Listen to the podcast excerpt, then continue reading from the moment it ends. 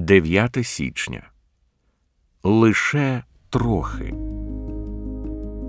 А Бог усякої благодаті, який в Ісусі Христі покликав вас до своєї вічної слави, нехай тих, хто трохи постраждав, поновить, нехай укріпить, нехай зміцнить, нехай твердо поставить.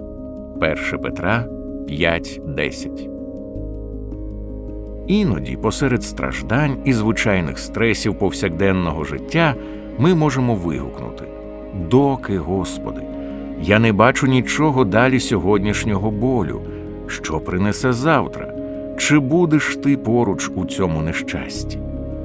Це питання є надзвичайно актуальним, адже Ісус сказав: той, хто витримає до кінця, буде спасенний. Марка 13.13 13. Ми тремтимо від думки про те, що опинимося серед тих, які відступають на загибель. Євреїв 10.39. Ми не граємо в ігри. Страждання це жахлива загроза для віри в майбутню Божу благодать. Тому так чудово чути обіцянку Петра стражденним і втомленим християнам. А Бог усякої благодаті, який в Ісусі Христі покликав вас до своєї вічної слави, нехай тих, хто трохи постраждав, поновить, нехай укріпить, нехай зміцнить, нехай твердо поставить.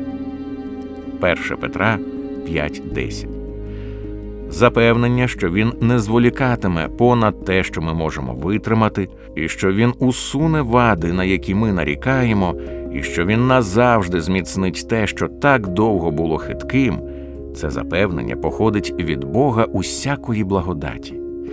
Бог не є Богом якоїсь благодаті, наприклад, колишньої, Він є Богом усякої благодаті, включаючи нескінченні, невичерпні запаси майбутньої благодаті, якої ми потребуємо, щоб витримати до кінця.